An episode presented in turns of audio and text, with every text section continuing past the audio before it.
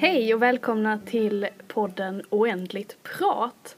Idag så ska vi prata om gudstjänsten och det här det blir ett litet bonusavsnitt eftersom eh, alla konfirmander behöver gå i gudstjänst. Och för att kunna hänga med i gudstjänsten så är det bra om man har koll på alla momenten. Det blir lite enklare. Så i det här bonusavsnittet kommer vi att gå igenom momenten i gudstjänsten och också prata lite om olika saker. Och vi som gör det här poddavsnittet idag, det är jag, Vera. Jag, Johan. Lotta. Och Filip.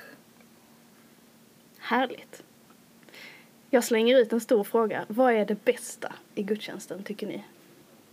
Gemenskapen skulle jag vilja säga. Alltså att man liksom någonstans får ett, ett sammanhang och ett, ett, en tillvaro tillsammans med andra som liksom riktas mot, mot Gud och, och, och så. Det, det vill jag säga är det bästa i, med gudstjänsten. Mm. Och klockringningen, för då sätter det igång. Och ja, vår gemenskap sätter igång då. Med klockringningen. Eller gör det det? Jag tänker gudstjänsten sätter igång även när man lämnar kyrkan för då fortsätter ju gudstjänsten. Liksom. Mm. Men den börjar börja. Och jag tycker nog faktiskt att sändningsorden är, är de bästa. Ehm, just för när man går därifrån. Dels är man så oerhört upplyft över gemenskapen och fått vara med. Men man känner också att den här vill man ju sprida vidare. Det är kanske någonting jag har fått med mig som jag faktiskt vill sprida. Ehm, så att konstigt nog, att gå därifrån kan också vara det bästa. Mm. Jag tycker också att gemenskapen och delandet är det mest eh, härliga i gudstjänsten. Eh, och sändningsorden. Jag tycker de är härliga. Eh, nej men sändningsorden är, är, mina favoriter. Låt oss gå i frid och tjäna Gud med glädje. Och då brukar jag le stort och titta på människor runt omkring. Bara, vi får fortsätta gemenskapen. Mm. Men jag tänker att vi, vi går igenom gudstjänsten helt enkelt från början till slut. Och det första som händer i gudstjänsten det är ju egentligen välkomnandet som en gudstjänstvärd kan ta. Till exempel i Limhamns kyrka så är det oftast gudstjänstvärden som hälsar välkommen. Och sen kommer klockringningen Lotta. Ja. Och efter klockringningen så kommer det en psalm. Och inledningsord. Och inledningsorden brukar prästen hålla i. Jag tänker inledningsorden blir ju också en slags klockringning fast mm. talad liksom. Att nu, nu får vi inleda det här tillsammans. Mm. Och också att orden i Guds, den treeniges namn, eller i Fadern och Sonen och Helige Andes namn sägs där att vi, att vi samlas i mm. Guds eh, namn. Mm. Vi får dela tillsammans. Mm. Sen kommer det en, det som kallas för överlåtelsebön. Och överlåtelsebönen, för mig är det där när man delar, eller när, inte när man delar, när vi får lägga av oss allt det som vi inte vill bära på. Allt det jobbiga som man vill, eh, vill be om förlåtelse för. Och det kan vara väldigt skönt. Mm. Jag brukar tänka på det som liksom någon slags eh, att jag, jag bär på någonting som, som tynger mig och att jag liksom i överlåtelsen får, får lämna över det till Gud. Jag kanske inte slutar bära på det själv helt och hållet men jag får hjälp att bära det åtminstone. Liksom. Mm. Men också väldigt tryggt att säga att det är andra som också har någonting de behöver eh, överlåta till Gud och, och lätta sina bördor. För ibland kanske man tänker att det är bara jag i hela världen som gör detta och så kanske man skäms. Men där sitter ju andra mm. i samma situation och delar det här med den här gemenskapen och vi får dela detta också. Det tycker jag också är fint. Mm. Mm. Och efter överlåtelsebönen så kommer förlåtelseorden där prästen då säger på Jesu Kristi uppdrag att du är förlåten. Så det är liksom inte prästen som förlåter utan det är Jesus, Gud som, som förlåter det vi precis har, har överlåtit. Mm. Och det, jag tyckte det var jobbigt när jag var konfirmand. Jag förstod aldrig riktigt att det var, att det var liksom Gud utan för mig var det prästen. Men ju mer man tänker på det desto mer förstår man ju att det är Gud som ger förlåtelse. Och för mig blev förlåtelsen större då. Mm. Att det var verkligen att ja, men det som jag har, har lagt av mig i överlåtelsebönen Gud säger att det är förlåtet. Det blir något väldigt stort. Mm. Jag tänker också att det är det är lättare för Gud att förlåta än för, för människor. Jag tänker ibland så är det svårt att förlåta sig själv till och med. Men, och, och också bli förlåten av andra människor. Men att liksom Guds förlåtelse är, är någonting helt annat. Det blir också lättare att tänka så tycker jag. Att i, när jag får förlåtelsen på Jesu Kristi uppdrag så är det en, en helt annan sorts förlåtelse än den som är mellan människor. Mm. Det blir en skön känsla. Att bli förlåten. Ja, verkligen. Även om det ibland är svårt att förlåta. Mm. Men det är som du säger Johan, att Guds förlåtelse. Gud förlåter.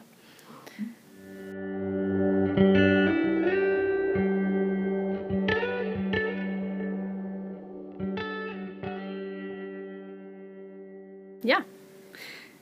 Men gudstjänsten den brukar delas in i fyra delar. Alltså fyra stora delar. Det är samlingen, ordet, mässan och sändningen. Eh, och det som sker i samlingen det är ju helt enkelt att vi hälsas välkomna. Vi får eh, be om Guds förlåtelse, få förlåtelsen och sen så går vi helt enkelt in i det som kallas för ordet. Nu tar jag det väldigt kortfattat men i ordet så kommer ju textläsningarna. Eh, och de texter som vi läser i gudstjänsten det är ju en gammaltestamentlig läsning. Det är en episteltext och evangelieläsning. Eh, Och textlängderna kan ju variera, vilket man kanske märker ibland. Ibland så känns det som att texterna tar aldrig slut. De läses och läses och läses. Ibland är de jättekorta. Och texterna de varierar ju från söndag, varje söndag. Och det finns något som heter årgångar. Alltså vi har sjukt mycket olika texter. Det finns tre årgångar. Så under ett år så kan, får vi höra en årgång och sen året efter så kommer det en till, en ny årgång. Och året därpå så är det den tredje årgången. Så under, ett år, eller under tre år så hör vi tre olika versioner av texterna under en söndag. Det är rätt eh, härligt tänker jag. Man får, får väldigt mycket bibel under gudstjänsterna. Och även om det kanske inte är jättemycket. Jag läste någonstans att den bibelläsningen som sker under de här tre årgångarna, om man går varje söndag så får man kanske bara 15 procent av hela bibeln. Mm. Så Ja, det men- finns väldigt mycket mer att upptäcka på egen hand. Oh ja, men jag tänker att gudstjänsten, eh, textläsningen i gudstjänsten är ju en liten, eh, en liten ingång i bibeln. En liten teaser. Ja men verkligen, en liten teaser. Eh, och efter textläsningarna så kommer det som kallas för predikan. Oftast ligger den där efter. Vad är en predikan? Det är den stora frågan. En väldigt stor fråga. ja. Har ni någon sån, det här är en predikan? Jag tänker, är det inte att, det är pre, att prästen gör om textläsningarnas, deras, de, deras innehåll till, till nu? Att de ska försöka förklara det för oss församlingen, vi som lyssnar. Att det som precis har lästs ska de förklara. Mm. Det är ju liksom det formella svaret också. Jag tänker att det, predikan handlar om att lägga ut texterna på ett lite mer utförligt sätt än vad texterna ibland kanske gör själva. Liksom. Och att man någonstans ska, ska kunna koppla det till sitt eget liv här och nu. Ja, kanske lite lättare eller eh, lättförståeligare ord. Jag brukar prata om att man ska översätta evangeliet till, eller texterna till idag. Göra det, för, att, för att texterna är ju fortfarande gällande idag. Eh, Där är i mitt liv. Som textutläggning av prästen från en text som är 2000 år gammal till idag. Mm. Helt enkelt. Vad säger du Filip? Har du? Nej, men jag satt och reflekterar nu över att det nästan är lite grann som när man tittar på så här en filmkritiker som recenserar någonting och återberättar en film som de har sett. Ehm, och då lägger de in lite fin tolkning och hjälper mig att förstå och göra mig nyfiken på att veta mer. Och så tänker jag en riktigt bra predikan är ehm, dels att den knyter an till textläsningen då men också att jag vill veta mer. Att jag på egen hand sen antingen går och tänker på det eller pratar med någon. Kanske när man får sitta på kyrkfika igen och sådär. Eller läser på, vidare på egen hand. Ehm, då har du öppnat upp. Och det ger dig mycket mer än att det bara stannar där. Jag lyssnar på någon som pratar. För då blir det ju bara en monolog. Då, då kan jag som besökare ta det vidare. Då kan det bli en dialog. Mm. Ja, för för mig är det en bra predikan att prästen har en dialog med församlingen. Det är inte bara en, en, en monolog som du säger. Det är inte prästen, prästen pratar inte bara och undervisar inte bara församlingen utan församlingen får vara med. Även om de inte säger någonting så tänker man ju vidare på det som sägs och reflekterar vidare. Jag tänker fördelen med en dålig predikan då kan ju vara att man själv faktiskt får tänka och tycka att det här håller jag inte med om. Mm. Utan jag tänker på ett annat sätt liksom. Så även en dålig predikan kan ju liksom ge något. Mm. Måste man, eh, jag tänker som predikant, är det bara att stå upp och ner och läsa vad man har skrivit? Eller får man eh, spela teater eller sjunga? Eller jag vet inte, krypa på golvet? Absolut, det är ju det vi låter konfirmanderna göra i konfirmationen under sitt predikomoment liksom. Så det är klart man får. Absolut. Så det finns inga givna ramar egentligen för hur en predikant ska vara? Håll inte på för länge bara. Nej, det är det väl enda.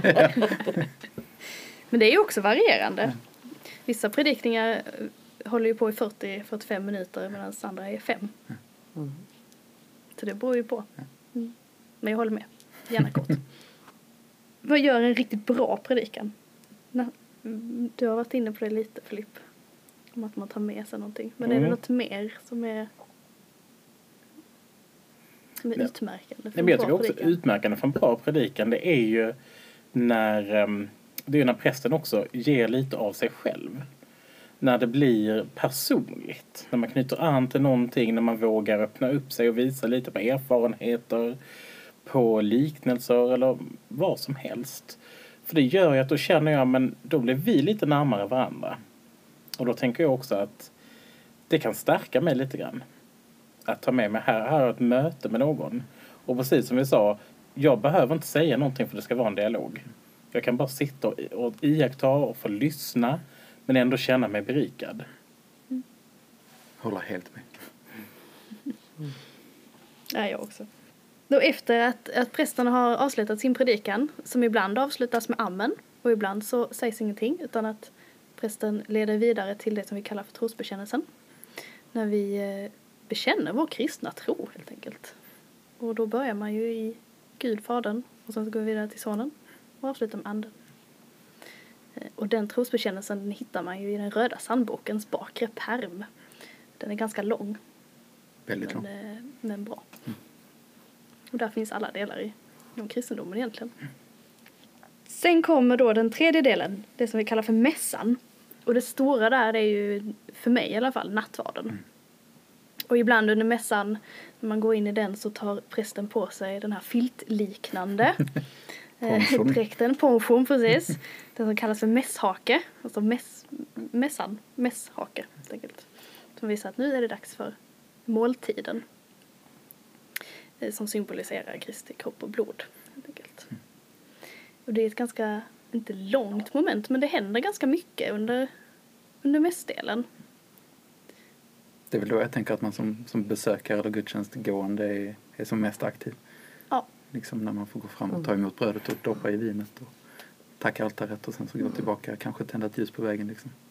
Ja, men precis. Vad, vad betyder nattvarden för er? Tänker jag. Allt. Allt. På vilket sätt? Men det, jag tänker att det är, liksom, det, det är där det blir så tydligt, både gemenskapen i, i kyrkan och i, i, i kristenheten liksom, men också att det, det är där jag själv kan tycka att liksom, Jesus blir som mest närvarande i, i hela mässmomentet eller hela gudstjänstmomentet.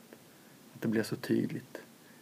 Prästen först läser liksom instiftelseorden som säger att vi gör detta till, till Jesu åminnelse. Eh, Och sen så får vi då ta del av brödet och vinet. Jag tycker att det är, det är speciellt. Ja, det är ju gemenskapen. Mm. Ja, jag håller med med gemenskap. Att det är, och det är ju inte bara gemenskap med de som tar emot i kyrkan utan det är också Kristi världsvida kyrka. Så mässan firas över hela världen. Eh, Mm. Men också gemenskapen med de som har gått före oss Mm. och de som kommer efter. Mm. Att vi är större, vi är liksom en del av någonting större. Så eh, åminnelsen och, och gemenskapen och delandet. Och det är ganska häftigt när man tänker på det. För med om det uppleva det. Så man verkligen också använder den stunden till att stanna upp. Och som du säger Johan, tacka altaret. Men också för sig själv och bara få den här insikten. Tända det här ljuset. Och inte bara gå snabbt fram och sen snabbt tillbaka utan bara ta den lilla stunden. Och försöka insupa allt det här. Det är väldigt mäktigt. Mm. Jag tycker det är så fint i instiftelseorden för det är ju det som man berättar där är ju det sista som Jesus säger under sista måltiden. Så detta är min kropp och detta är mitt blod. Eh, och det är ju en berättelse om det som hände då men samtidigt är det någonting som vi får uppleva nu. Mm. Så det är både då och nu samtidigt. Eh, Det är så himla stort. Jag, eh, jag tycker det är fantastiskt. Och efter att vi har tagit emot nattvarden och allting är ihopdukat igen så går vi in i det som kallas för sändningen. Och eh, kortfattat då får man ju eh, ta emot Guds välsignelse. Och sen är det lite musik. Och sändningsord. Där prästen säger låt oss gå i frid. Och alla svarar och tjäna Gud med glädje. Och det som är spännande med sändningsorden är att, att gudstjänsten fortsätter efteråt. Det är en liturgi efter liturgin som min lärare brukar så snyggt säga. Men det, det stannar inte i kyrkan utan vi som gudstjänstfirare får gå ut i världen och fortsätta att sprida Guds kärlek ut till de som inte har varit med, de som inte har kunnat komma. Ja. Jag tänker att det är gudstjänstens andra syfte. Jag tänker första syftet är för min egen del att få komma till gemenskapen och fira gudstjänst med, med alla andra. Men att detta också är det andra syftet att faktiskt gå ut och, och fortsätta gudstjänsten ute i världen. Jag brukar se det som att själva gudstjänsten för mig är att komma dit och ladda batterierna för att sen vara redo för en, en vecka till av gudstjänst. Liksom. Ja, precis. Och jag tänker också att det beror lite på om man tänker att veckan slutar med söndagen eller börjar den med söndagen. Börjar vi i gudstjänsten för att sen fortsätta leva i gudstjänsten resten av veckan som du sa Johan. Eller slutar vi i gudstjänsten? Har ni något mer som ni vill säga? Nej. Nej. Men då tackar vi för oss och den här, det här poddavsnittet. Mm. Tack. Tack, tack. Tack, tack. Hej då! Hej då. Hej då. Bye, bye. Typ.